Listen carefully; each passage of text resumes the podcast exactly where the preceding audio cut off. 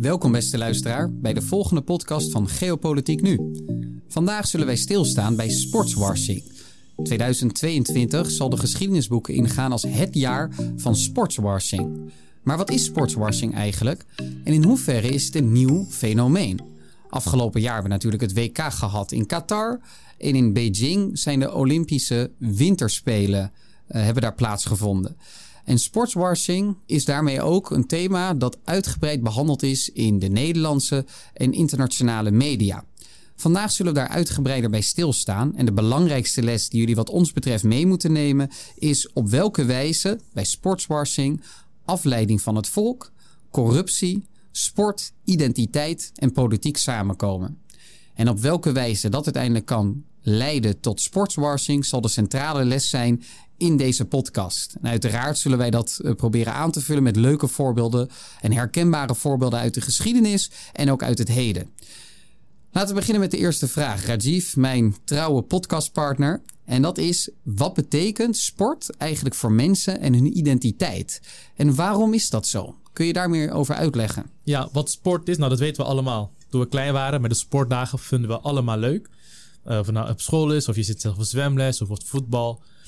Wat is het leukste los van het inhoudelijk gedeelte? Is vooral dat het competitief element. Het is in ons aard om ja, met elkaar competitie aan te gaan, te willen winnen. We willen allemaal voor de nummer 1, zo niet nummer 2, nummer 3.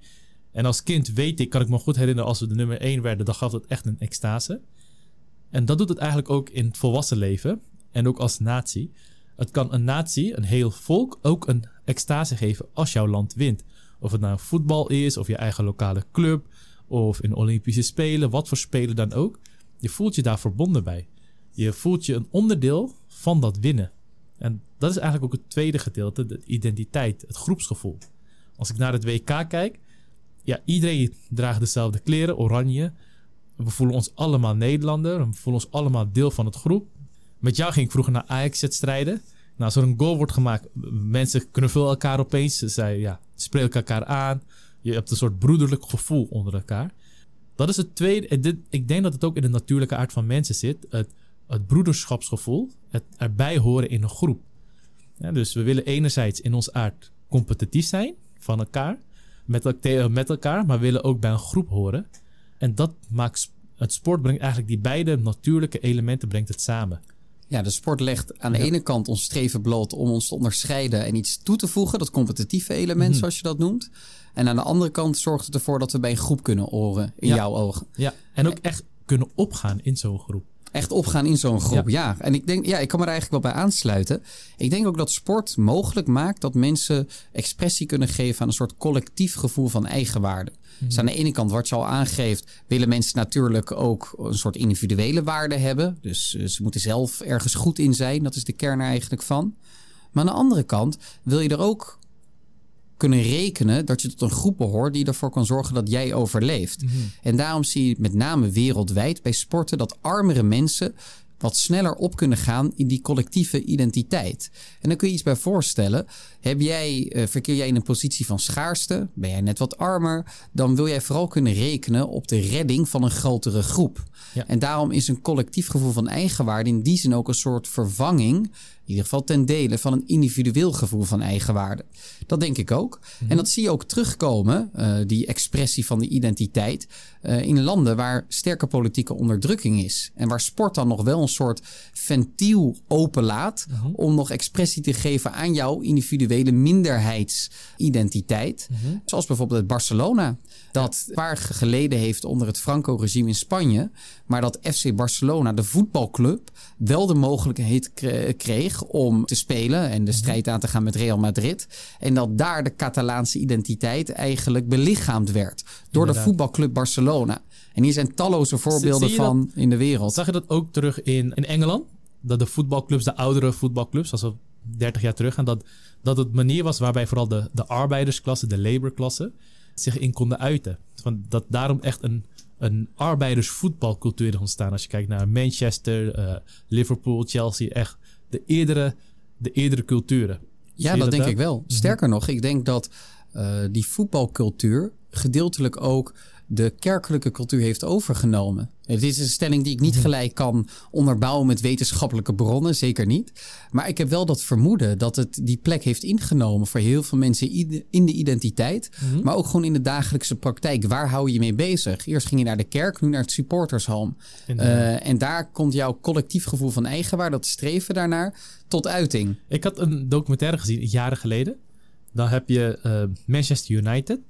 Maar je hebt ook een club in, die heet United for Manchester, dacht ik uit mijn hoofd.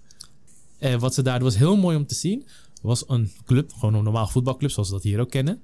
Maar het is echt een, heet een maatschappelijke functie. Ouderen komen naar elkaar, ze geven uh, huiswerkbegeleiding, huiswerkondersteuning. Uh, hebben bepaalde ouderen het moeilijk thuis, dan komen ze thuis. Het was echt meer dan een voetbalclub. En het was dat voetbalgedeelte dat het, dat het gemeenschap bij elkaar hield. En de voorzitter die gaf aan dat het vroeger dat dat de standaard was. En zijn kritiek was dat de huidige Britse uh, voetbalclubs nu een beetje te commercieel zijn geworden.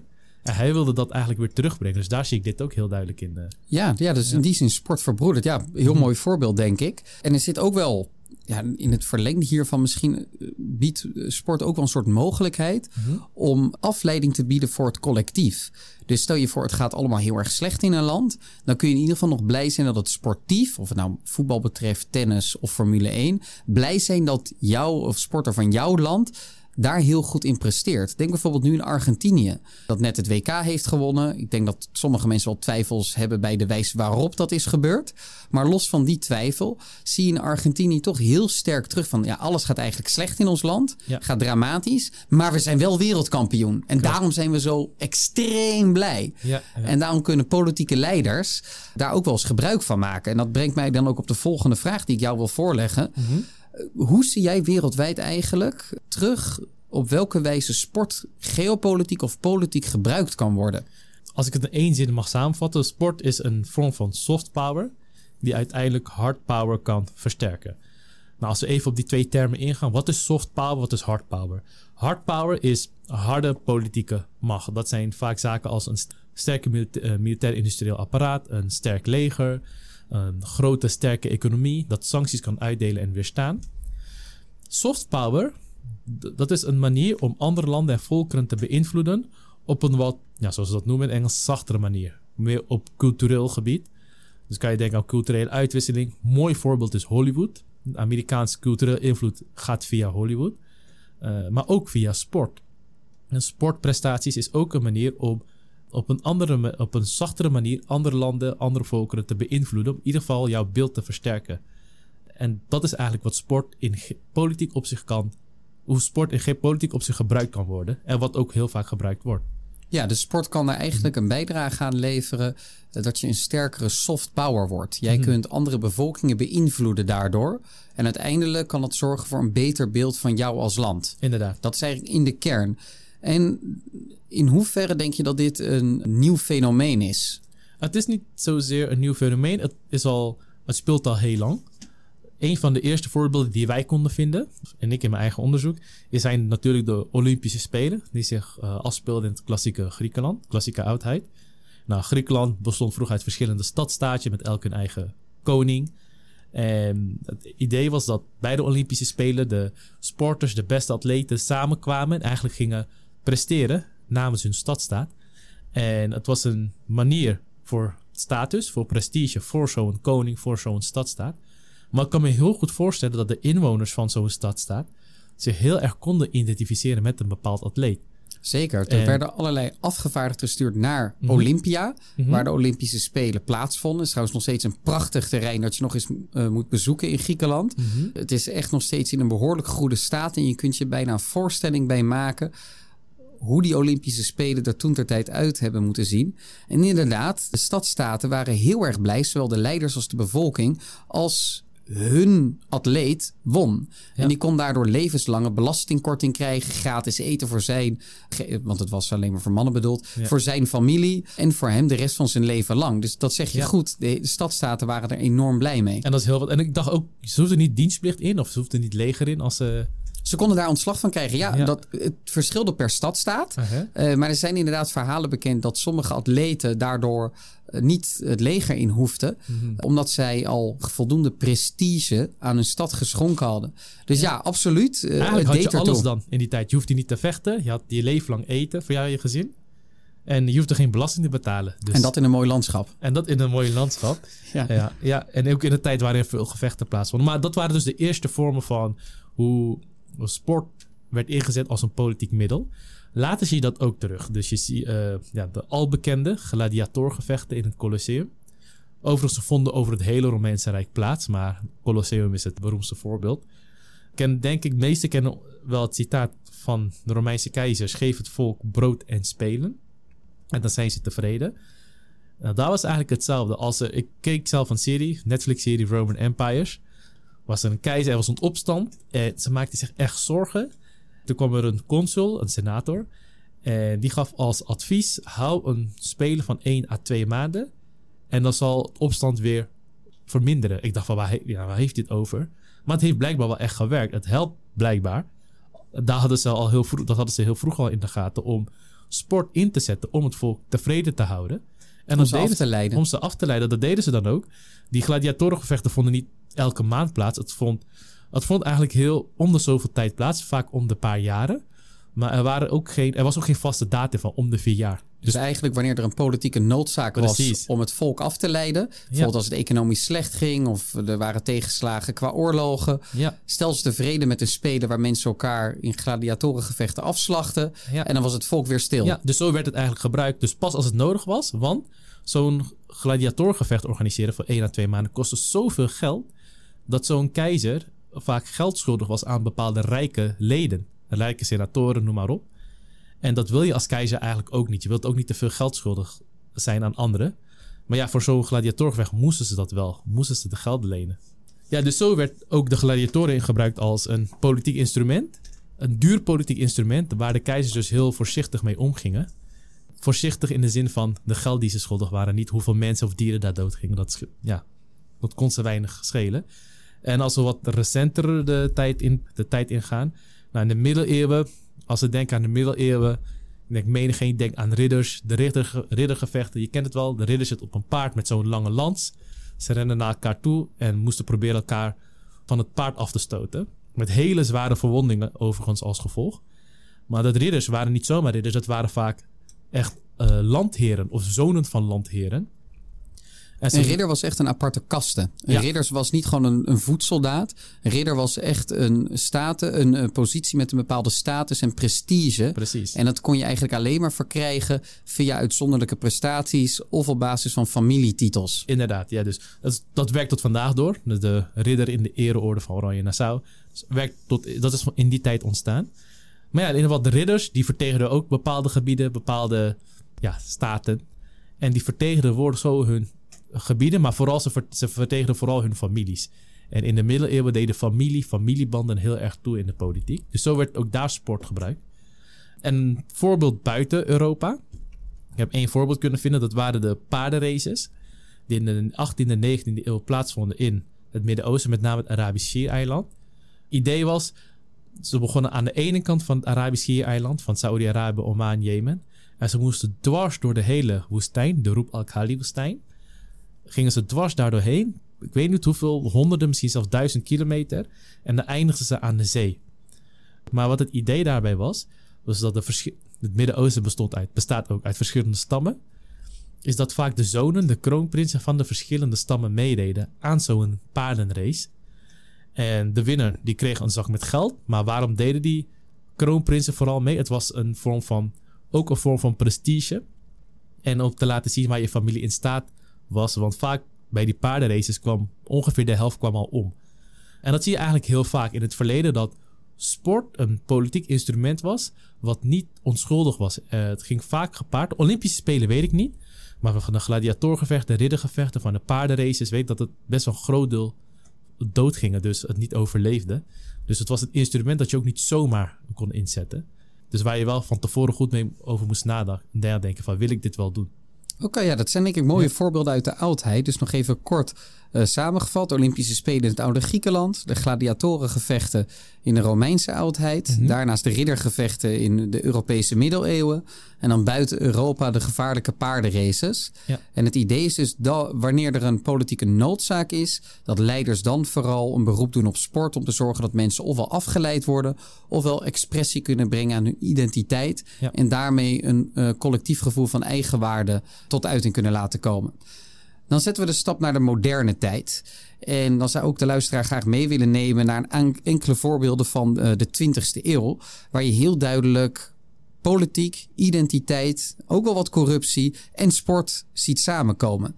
Denk bijvoorbeeld aan 1934, toen het WK georganiseerd is, WK voetbal overigens, in het uh, Italië onder leiding van Mussolini. Mussolini is in het vorige decennium Benito Mussolini, Il Duce van Italië, de fascistische leider die ook de inspirator bleek van uh, Adolf Hitler. Die moest eigenlijk ervoor zorgen dat in het buitenland en intern Italië een goede reputatie opdeed van een goed functionerend bestuur met een goed functionerende economie. En hoe kan je dat beter tot uiting laten komen dan via sport? En voetbal had toen nog niet de status die het nu heeft, maar het was wel echt een volkssport die ervoor kon zorgen dat mensen goed met elkaar uh, konden verbroederen. Dus hij heeft er alles aan gedaan. Eigenlijk in de jaar, eind jaren 20, begin jaren 30. Uiteindelijk is de beslissing genomen in 1932 om het WK te organiseren in 1934 in Italië. Om zo Italiaanse trots tot uiting te laten komen. En dat heel sterk te combineren met een respect en uh, waardering voor het Italiaanse fascistische regime. En uiteindelijk won Italië dat WK. En we zullen vaker zien dat corruptie soms wat verder reikt dan alleen proberen binnen te halen van een bepaald sporttoernooi. Maar ook uiteindelijk hoe je daarop uh, presteert. 1936 is natuurlijk wel het meest wereldberoemde voorbeeld. Namelijk de Olympische Spelen die onder leiding van Adolf Hitler georganiseerd zijn in, in Duitsland, in Berlijn. Mhm. Nou, Rajiv, jij uh, hebt je er flink in verdiept. Jij wil je graag wat meer over vertellen? Ja, wat het namelijk was. In 1936 wilde Adolf Hitler graag aan de wereld laten zien dat het hem was gelukt om Duitsland weer te doen hereisen. Na de Eerste Wereldoorlog dienden zij het verdrag van Versailles te tekenen. Eh, de Duitsers zagen dat toen als een zeer vernederend eh, verdrag, waarbij zij niet alleen militair, maar ook op economisch en de nazi's meenden ook op cultureel vlak hun land moesten inleveren. En ja, eigenlijk waardoor ze niet meer konden opstaan. Nou, Adolf Hitler kwam aan de macht met de belofte dat hij Duitsland weer groot zou maken en weer op het internationale wereldtoneel zou plaatsen. En dat andere landen weer naar Duitsland zouden opkijken, zoals dat vroeger was tijdens Bismarck en het Pruisische tijd. Nou, hij heeft daar zijn beleid voor uitgevoerd. Uiteindelijk in 1936, een paar jaar voor de Tweede Wereldoorlog, dat in 1939 plaatsvond, wilde hij dit aan de wereld, maar vooral aan het Duitse volk laten zien van jongens, wij hebben het bereik, heel de wereld komt naar Duitsland toe. Het is tweeledig van aard. Enerzijds wilden ze aan het buitenland laten zien dat Duitsland weer sterk is en Duitsland er weer toe doet. Maar ook vooral aan binnenlands publiek dat Hitler aan zijn volk kon laten zien: zie je, het is mij geluk. En ik denk stiekem dat hij in zijn hoofd ook al had van over drie jaar, vier jaar wil ik een oorlog starten.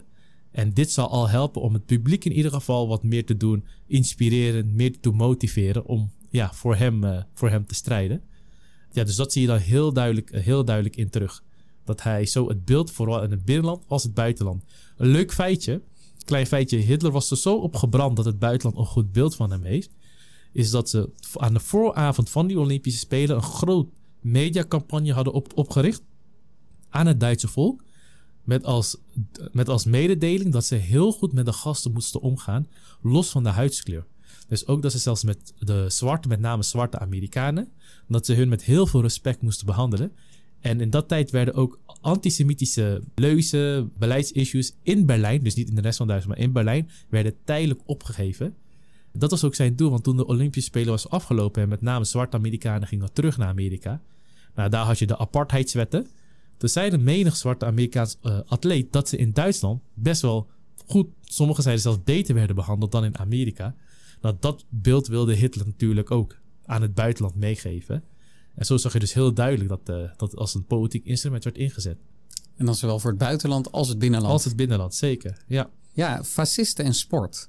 Het lijkt een soort gouden combinatie. We hebben Ja, wat- Mussolini Uh-huh. al behandeld. We hebben Hitler behandeld. En, dan gaan door. we nu door naar het EK van 1964. Mhm. eh, dat in Spanje georganiseerd is onder leiding van Franco. Mhm. Dat was natuurlijk eveneens een fascistische dictator. Die eigenlijk al in de jaren 40 aan de macht is gekomen in Spanje. Mhm. En die wat langer aan de macht is geweest dan zowel Hitler als Mussolini. En ook in Spanje waren er eigenlijk heel veel problemen. Economische problemen. Het was soms geïsoleerd. Het voldeed niet helemaal aan de westerse eh, principes. Maar het behoorde wel tot de westerse invloedssfeer in enige mate. Dus het was een land dat op zoek was naar economische ontwikkeling. Naar een bepaalde identiteit. Tot welke beschaving behoren wij nu eigenlijk? En dan is een EK een heel goed moment om te laten zien dat jij in staat bent zo'n toernooi te organiseren. Mhm. En jouw volk eigenlijk blijer te maken. En dat heeft Franco toen de tijd ook geprobeerd. De hele wereld, of heel Europa is daar op bezoek geweest. En het idee was dat Franco daarmee kon laten zien dat Spanje een sterk, krachtig land is. Dat niet onderdoet voor de andere eh, Europese landen. Ook niet voor West-Duitsland, Nederland, Zweden, Noorwegen en Engeland. En dat wilde hij toen ter tijd laten zien. En in het kader van sport en fascisme het volgende voorbeeld. 1978, dat heeft nog steeds een trauma bij mij opgeleverd. Nederland verliest de finale ondanks een bal op de paal, of dankzij een bal op de paal van Rob Rensenbrink tegen Argentinië in Argentinië. Argentinië staat nog steeds, en ik zeg dit met een bepaald eh, rouw in mijn stem vanwege de verloren finale. Argentinië staat op dat moment onder leiding van eh, Videla. En dat is een militair die de macht gegrepen heeft in de militaire junta. En een van zijn ministers is overigens de vader van onze welbekende koningin Maxima. En dit regime stond bekend om zijn gruwelijkheden. Mensen uit vliegtuigen gooien, eh, de verloren zonen, eh, dat is nog steeds een welbekend begrip. Er werden mensen die zich keerden tegen het regime, ofwel om angst te kweken, uit het vliegtuig gegooid. En zo verdwenen er ontzettend veel kinderen in Argentinië. De economie kwam in de problemen. Het was niet helemaal duidelijk tot welke invloedssfeer Argentinië wilde behoren. Want zij kon ook heel veel kritiek, kregen zij te verwerken vanuit de westerse wereld, zowel uit Amerika als uit Nederland. Sterker nog, bepaalde mensen en landen pleiten ervoor om niet naar het WK te gaan in Argentinië, inclusief in Nederland trouwens. Toch vond het WK plaats, wat we in de gehele 20e en 21e eeuw zien. Er is soms wel eens een kritiek van waar, eh, waar het georganiseerd wordt, maar nooit wordt echt daad bij woord gevoegd. Iedereen gaat er alsnog altijd heen. Dat geldt voor alle Olympische Spelen, winter en zomer, EK's, WK's voor elke sport. Dus daar vindt het eh, WK plaats. En er is één heel erg illustratief element hiervan. Hoe Argentinië dit heeft ingezet en hoe andere landen daar gebruik van hebben gemaakt. En dat is namelijk het bezoek van Harry Kissinger. En Harry Kissinger is een van de meest vooraanstaande diplomaten en strategische denkers van Amerika in de 20e eeuw. Ik denk zelf, als ik een top 10 meest invloedrijke mensen in de 20e eeuw zou moeten samenstellen, dat hij er zonder twijfel in staat. Wat jou betreft ook, Rajiv? Ja, wat mij betreft zeker. Ja, misschien zelfs het top 5, denk Bijna ik. het, het halve koude oorlogbeleid komt uit zijn koker. Precies, de toenadering tussen China en Amerika komt van hem vandaan. Het isoleren Ja. eh, van Rusland. Nou, ga zo maar door. Heel belangrijke man. Hij is toen ook op bezoek gegaan in Argentinië. Hij was op dit moment volgens mij niet meer in directe, had niet meer een directe functie, want het regime van Nixon was gevallen waarin hij minister was. Dus ik denk dan wel dat hij adviseur was, maar volgens mij was hij niet meer formeel aangesteld. Maar hij was op bezoek, op bezoek gegaan eigenlijk om de banden tussen Amerika en Argentinië te bestendigen. En daar is het WK toen, toen ter tijd ook expliciet voor gebruikt. Om ook de buitenlandse banden weer aan te halen. En zo zie je dus, fascisten en sport, dat gaat wel eens heel goed samen. En dan gaan we nu even een stap zetten naar de afgelopen twintig jaar. Uh, want ook daar hebben wij meerdere voorbeelden van kunnen vinden hoe sport, politiek en ook geopolitiek samengaan en welke rol corruptie daar eigenlijk ook wel eens in kan spelen. En dat is allereerst in 2008. Wat gebeurde er toen, Rajiv? Ja, in 2008. Daar begon de Olympische Zomerspelen in Beijing. Ik kan me dat heel goed herinneren. Ik keek naar hun show, hun uh, openingsshow. Was te prachtig. En dat was de grootste show ja. ooit op de Olympische Spelen tot dan toe. En Klopt. dat was natuurlijk een duidelijk politiek uh, gebeurtenis. Inderdaad, dat was een duidelijk politiek gebeurtenis. De vorige president, Hu Jintao, was toen nog, hij was toen nog aan de macht. Maar dat is de man die nu een uh, maand geleden, sorry voor het onderbreken, ja. maar die een maand, twee maanden geleden, toen Xi Jinping herkozen is, is opgesloten. Die heel erg Dat is echt een blijk van machtsvertoon die heel publiekelijk werd afgevoerd terwijl die naast Xi Jinping zat. Ja, voor het oog van iedereen, dezelfde leider. En dat was echt, ik zou tegen de luisteraar, kijk even drie minuten na de show. Al vanaf het begin wordt je doorgegrepen. Was heel megalomaan, heel mooi om te zien. Ja, en dat werd gebruikt als teken, als, als middel naar de buitenwereld toe. Van we hebben het, we zijn op de rechte pot. Nu zijn, nu zijn veel experts anders aan het denken. Was het beeld China is een opkomend wereldmacht. China zal binnenkort het Westen inhalen, Amerika inhalen. Ze zijn op alle fronten zijn ze heel hard aan het groeien. Toen behaalden ze ook, zoals dat noemen, double digits groeicijfers. Groeicijfers met twee cijfers, 11, 12, 13 procent. Dus meer dan 9 eigenlijk. Meer dan 9, dus hele hoge groeicijfers op alle fronten. Ze waren, en ze hadden ook goede banden met het Westen. Ze waren niet zo expansiegericht. Natuurlijk, ik kan me dat goed herinneren, heel, over heel Europa waren er protesten over de over bezetting in Tibet. En dit, die werden ook vaak, vaak werden die fakkeloptochten ook daardoor verstoord.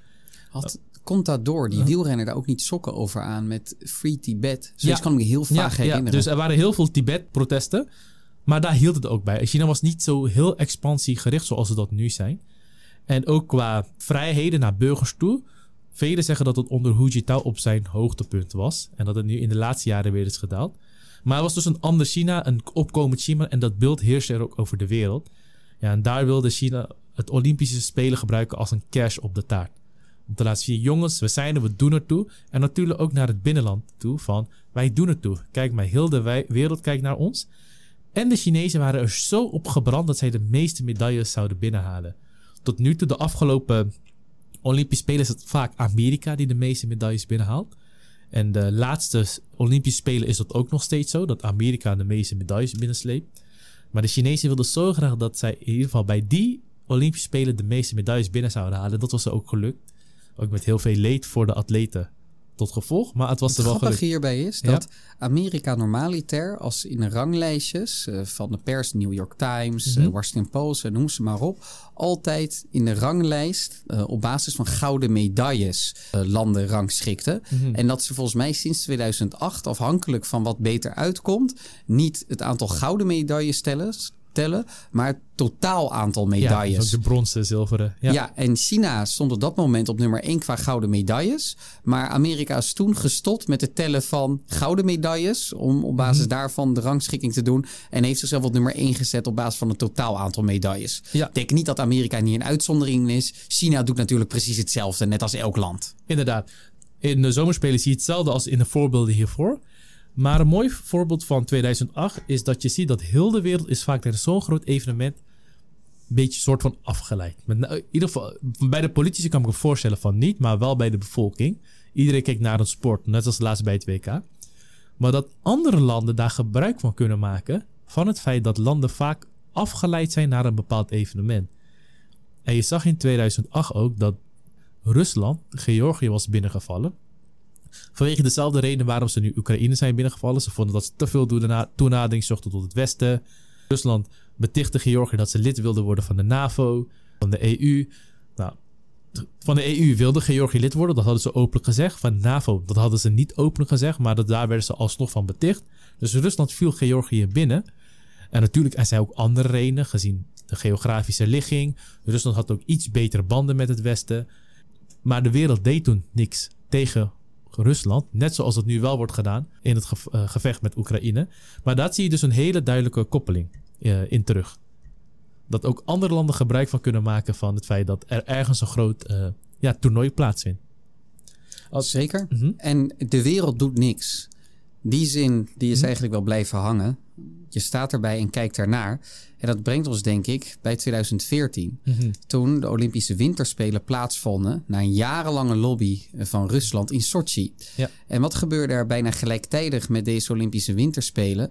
De inval in de Krim en de Donbass-regio. Eh, want Rusland die was natuurlijk niet blij met de toenadering van Oekraïne naar het westen toe. En probeerde zich daartegen te keren. En hoe deed Rusland dat? Nou, in 2014, ten tijde van een heel klein moment dat er sprake was van een soort machtsvacuum, uh, dreigde te gaan naar een meer Europees uh, gezind bestuur, vielen zij Oekraïne binnen en namen de Krim en de Donbass-regio over, annexeerden deze. En de wereld op dat moment deed wederom niets. Niet zo weinig als in 2008, wel wat sancties, maar de reactie was vrij beperkt. En hier zie je dus dat de Olympische Spelen of andere sporten soms ook kunnen dienen als afleiding voor het volk, de volkeren wereldwijd, om je eigen geopolitieke doelen na te streven en, te, en proberen te behalen. Tegelijkertijd probeerde Rusland in 2014 ook te laten zien dat het echt een sterk land was geworden nadat zij in de jaren 90 ineen zijn gestort bij de val van de Sovjet-Unie. En dat vanaf 2000 Poetin aan de macht kwam en de economische groei eigenlijk is ingezet. En in 2010 tot 2014 bevindt Rusland zich eigenlijk op het economische hoogtepunt. Het Westen lijkt in verval te zijn sinds 2008 door de economische crisis. De BRICS-landen, en dat zijn Brazilië, Rusland, India, China en Zuid-Afrika, die zijn eigenlijk aan het opkomen. Die worden sterker. En dat geldt ook voor Rusland. Want de olie- en de gasprijzen zijn in de jaren heel erg hoog. Er komen ontzettend veel gelden binnen. Ook andere sectoren in Rusland die groeien vrij behoorlijk. Zoals de houtsector, ook bepaalde technologische sectoren. De wapenindustrie loopt goed. En ook de interne organisatie van het land dient er goed uit. Dus in ieder geval zo'n reputatie op te bouwen. En dit moest allemaal samenkomen in die reputatieopbouw die we de Sochi Winterspelen van 2014 noemen. Dus die combinatie van je volk tevreden stellen, reputatieopbouw voor het buitenland en afleiding om je geopolitieke doelen na te streven, zien we daar terug. We hebben tot nu toe vooral het gehad over Olympische Spelen en voetbal. Maar ook daarbuiten, zoals jullie kunnen voorstellen, en dat geldt eigenlijk voor elke sport wel, vindt er heel veel sportswashing plaats. En dan wil ik er eens in het bijzonder benoemen, en dat is Formule 1. En daar zien we iets terug waar we denk ik ook uitgebreider nog uh, over kunnen hebben. En dat is de invloed van oliegeld in sport.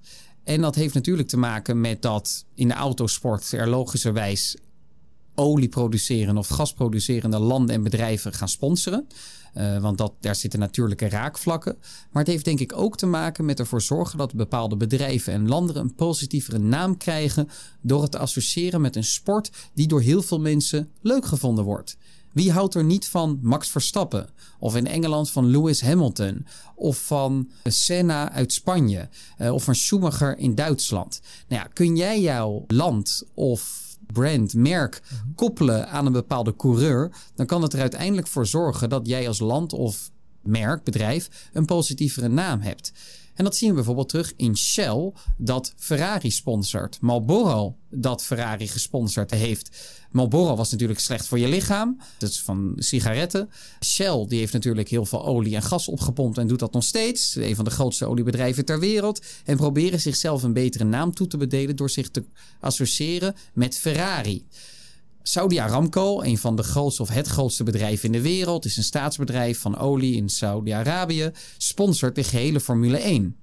Nou, zo zijn er allerlei landen en bedrijven die zich proberen te profileren via Formule 1 sport. Is dat ook zeg maar hoe je ziet dat Gazprom Champions League uh, sponsorde? Altijd als in de Champions League wedstrijd ik zag, was er altijd een Gazprom reclame.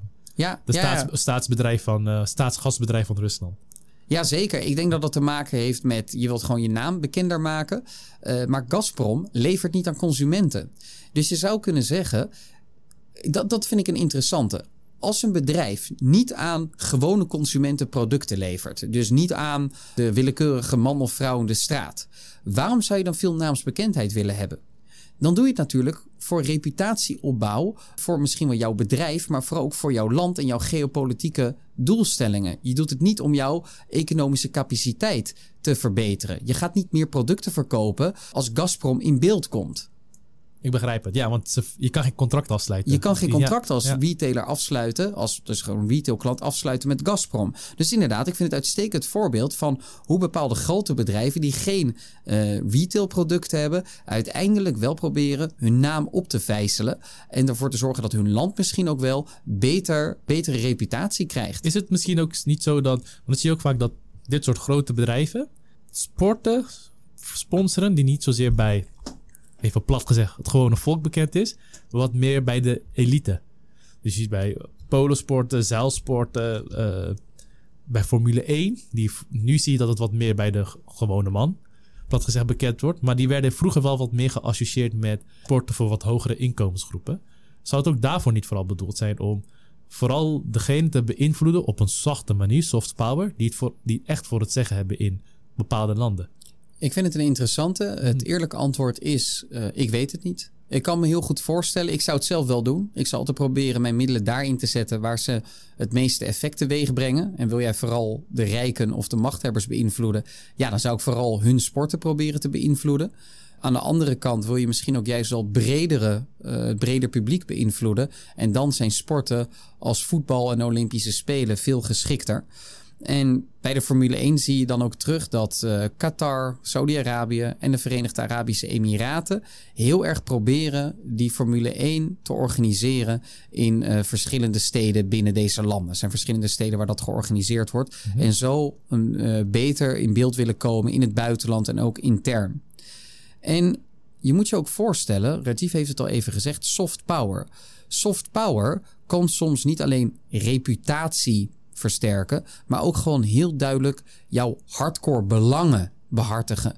Denk maar eens aan uh, Saoedi-Arabië, Qatar en de Verenigde Arabische Emiraten zonder olie- en gasinkomsten.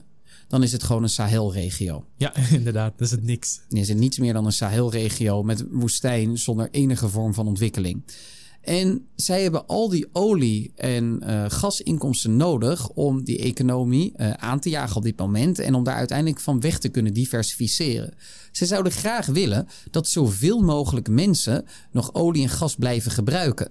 En ik denk dat zij daar via hun tentakels van Manchester City, Paris Saint-Germain, Formule 1 er ook voor WK organiseren. En dan Saudi-Arabië probeert het weer in 2030 te organiseren. Dat hun fossiele belangen ook behartigd worden.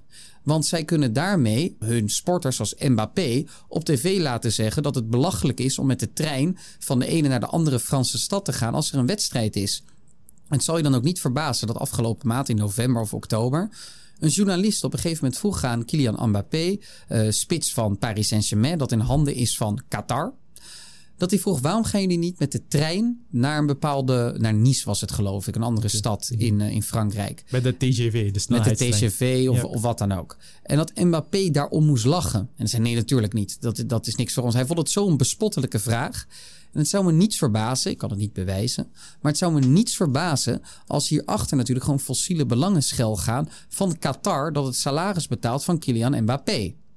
En door de hele voetbalwereld zie je denk ik daar de verkoop of de rechtvaardiging van fossiele belangen terug. Mhm.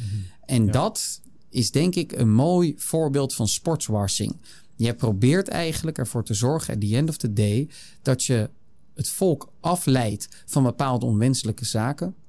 Door via sport een beter beeld van jezelf te creëren. En dat is in de kern wat sportswashing inhoudt. Zijn er eigenlijk ook mooie voorbeelden van. Ja, dat is sportwashing. Dus vandaar het is een combinatie van whitewashing, het witwassen, maar dan via sport. Mm zijn er dan ook mooie of positieve manieren om sport te gebruiken? Want tot nu toe hebben we vooral gehad over sportwashing, het heel plat gezegd, waar het op neerkomt, het manipuleren van mensen, het manipuleren van volkeren. Op een negatieve manier, maar kan het ook op een positieve manier? Kan je enkele voorbeelden daarvoor opnoemen? Ja, zeker. Ik denk dat sport heel vaak ook voor positieve sentimenten kan zorgen, voor verbroedering kan zorgen. Het kan etnische spanningen verminderen kan ervoor zorgen dat mensen dichter bij elkaar gebracht worden. Daarvan is denk ik 1995 het WK rugby in Zuid-Afrika een goed voorbeeld. Ja, dan moet je echt de film Invictus zien. Zal ik je onderbreken? Maar voor de luisteraar, kijk die film Invictus. Waar het om gaat, Mandela is net uit de gevangenis. Hij is net president. En je had toen, het apartheidsregime was net afgeschaft. Maar heel veel, met name blanke Zuid-Afrikanen, die moesten niks van Mandela hebben. Ze hadden nog steeds de oude Zuid-Afrikaanse vlag. Dat eigenlijk een Nederlandse vlag was, maar dan met een groen rand. Uh, groen rand aan de linkerkant. Ja, ze moesten niks hebben ook van de nieuwe volkslied, de nieuwe vlag van Mandela. En ook het rugbyteam was volledig blank op één speler na, die was zwart. Maar ja, Mandela zag al vroeg in dat het rugbyteam kon helpen om nationale eenheid te creëren. En waar het film heel kort gezegd over gaat, zonder niks te spoilen, is dat hij bevriend raakt met de captain, de aanvoerder. En dat de captain steeds meer geïnspireerd raakt door Mandela en zijn doel. En ook inziet dat zijn, hun rugby presteren meer is dan het halen van medailles. In het begin waren ze best wel wat individualistisch ingesteld, als ik het zo kan noemen. Dus meer van, ja, wij doen dit om medailles binnen te halen. Maar hij, zag meer in, nee, we doen dit niet alleen voor het medaille binnenhalen of een beker, maar echt voor ons natie om ons land naar een volgend hoofdstuk te leiden. En zo neemt de aanvoerder via Mandela, of neemt Mandela via de aanvoerder de hele team met zich mee. Dus het hele team moest niks hebben van Mandela. Maar aan het eind gaan ze, ja, zijn ze bereid met hem mee te gaan. En zo zie je dus een mooi voorbeeld hoe voetbal ook gebruikt kan worden. Dat zie je eigenlijk in heel Afrika ook in terug. Ik ben zelf een, ik ben niet zo voetbalfanaat. Maar één ding hou ik wel van, is het Afrika Cup. Dat is de Afrikaanse kampioenschap. En voor landen. voor landen. En ik vind het heel leuk om te zien. De kwaliteit is, uh, ja, is daar niet. Maar waarom, en, ik, en mijn vader ook, waarom we het leuk vinden om te zien, is zijn vooral de supporters. Het is echt heel anders. Heel gezellig. Je hoort echt muziek, heel gezellig. De mensen gaan heel erg in hun land, in hun vlag op. Ja, ze, ze, bijna de halve tribune is helemaal beschminkt met hun vlag, noem maar op. En dat is dus een mooi voorbeeld hoe zo'n Afrika Cup kan zorgen om de, in ieder geval de etnische spanningen in het land te verminderen. En dat de verschillende etniciteiten meer in het land identiteit opgaan. Maar ja, die, de landen zijn er eenmaal en ja, de landen worden niet opgesplitst. Dus die zijn er, dus je moet ermee doorgaan. En ik kan me heel goed voorstellen dat dit ook één van de redenen is dat de Afrika Cup niet om de vier jaar, maar om de twee jaar plaatsvindt. Natuurlijk andere redenen, bekendheid, de, vaak oefenen, ja, noem maar op. Maar ik denk dat ook dit één van de redenen is om het identiteitsniveau hoog te houden. Of omhoog te brengen. want die te brengen. relatief laag natuurlijk Precies. in veel Afrikaanse landen. Ja, ja. en je, je, ziet elke twee jaar weer dat de landen, de supporters gaan helemaal op in hun, in hun team. Wat de regeringsleiders vaak doen, ja, dat zie je hier niet. Maar zodra ze de kwartfinales halen of achtste finale, vaak hele dag is iedereen vrij om te feesten. Ja, ik zou dat ook doen als regeringsleider. Gewoon hele dag vrij, iedereen samen feesten. Ja, dus daar zie je dat sport ook op een positieve manier uh, gebruikt kan worden. Zeker, ja. een ander mooi voorbeeld vind ik eigenlijk een film die ik afgelopen week heb gezien. En dat ging over een Syrische vluchtelingen mhm. die heel goed kon zwemmen. En die uiteindelijk ook tussen Turkije en Griekenland een heel barre tocht heeft moeten doorzwemmen. Uh, omdat zij, het bootje waarin zij vluchtten van Turkije naar uh, Lesbos toe heel krakkemikkig was. Dus er moesten mensen van de boot worden afgegooid. Nou, heldhaftig als zij was, ging zij van de boot af en zwom zij vele kilometers urenlang van de Turkse kust naar Lesbos toe. Wat echt een heel zware tocht is. Ja, Bek af kwam zij in Lesbos aan en zij had een droom. Haar vader had haar uh, meer feministisch opgevoed. Dus ook haar zusjes die deden heel veel aan zwemmen en ze wilden meedoen aan de Olympische Spelen. En uiteindelijk kwamen zij naar nog veel bardere tocht in Duitsland aan. En wilden zij zich aansluiten bij het Olympisch team. Uh, dat zich probeerde te kwalificeren voor de Olympische Spelen in Rio de Janeiro. En zij wilden meedoen namens Syrië. Dat was helaas niet mogelijk. Maar er is toen een uh, vluchtelingenteam opgericht. Waar zij wel aan kon, meenemen, uh, kon deelnemen. En zij heeft dus ook voor een bepaalde trots en identiteit gezorgd van vluchtelingen wereldwijd. Uh, en ik kan me heel goed voorstellen dat in identiteitsverschaffing, collectief gevoel van eigenwaarde, zij een van de meest prominente voorbeelden is hoe sport iets kan betekenen voor mensen. En ik denk dat we met Zuid-Afrika, en ik ben haar naam tot mijn spijt vergeten, mhm. uh, omdat ik gewoon heel erg slecht ben in namen, dat spijt mij zeer, uh, hoe belangrijk dat kan zijn. En het notabene, ik heb die film nog afgelopen week gezien, dus het is eigenlijk wel uh, beschamend. Ja, dus daarom heb ik het net maar even opgezocht. We hebben de opname voor het eerst even stilgezet. En het is Yusra Mardini. Dat is een heel erg inspirerend en mooi verhaal. Zoek het vooral op. En dat brengt ons bij het einde van de podcast. En wij hebben hopelijk jullie een goed beeld gegeven van hoe afleiding van het volk, corruptie, sport, identiteit en politiek samen kunnen komen. En aan de hand van de voorbeelden en de principes die wij besproken hebben, hopen wij dan ook dat jullie een beter begrip hebben van hoe het WK in Qatar heeft kunnen plaatsvinden, hoe de Olympische Winterspelen dit jaar in Beijing hebben kunnen plaatsvinden en van waaruit dat te verklaren is. En ook het belang van landen uh, om er eigenlijk voor te zorgen dat hun sporters ver komen op toernooien. Voor die identiteitsbinding, maar ook voor economische groei. Het is niet voor niets dat als Nederland vroegtijdig wordt uitgeschakeld op EK's en WK's, de economische groei lager uitvalt dan wanneer zij ver komen. Dus heel concreet, dat wij in 2016 en 2018 niet hebben meegedaan aan het EK en WK, heeft ons eigenlijk honderden miljoenen euro's gekost. Wat natuurlijk doodzonde is, nog naast al het sportieve verdriet dat wij allen hadden. Beste luisteraar, heel hartelijk dank voor het luisteren. Wij hebben er hopelijk weer voor gezorgd dat jullie afstand hebben kunnen nemen van jullie ongeïnformeerde zelf. En zien jullie heel, heel graag terug bij de volgende aflevering. Heel hartelijk dank voor het luisteren.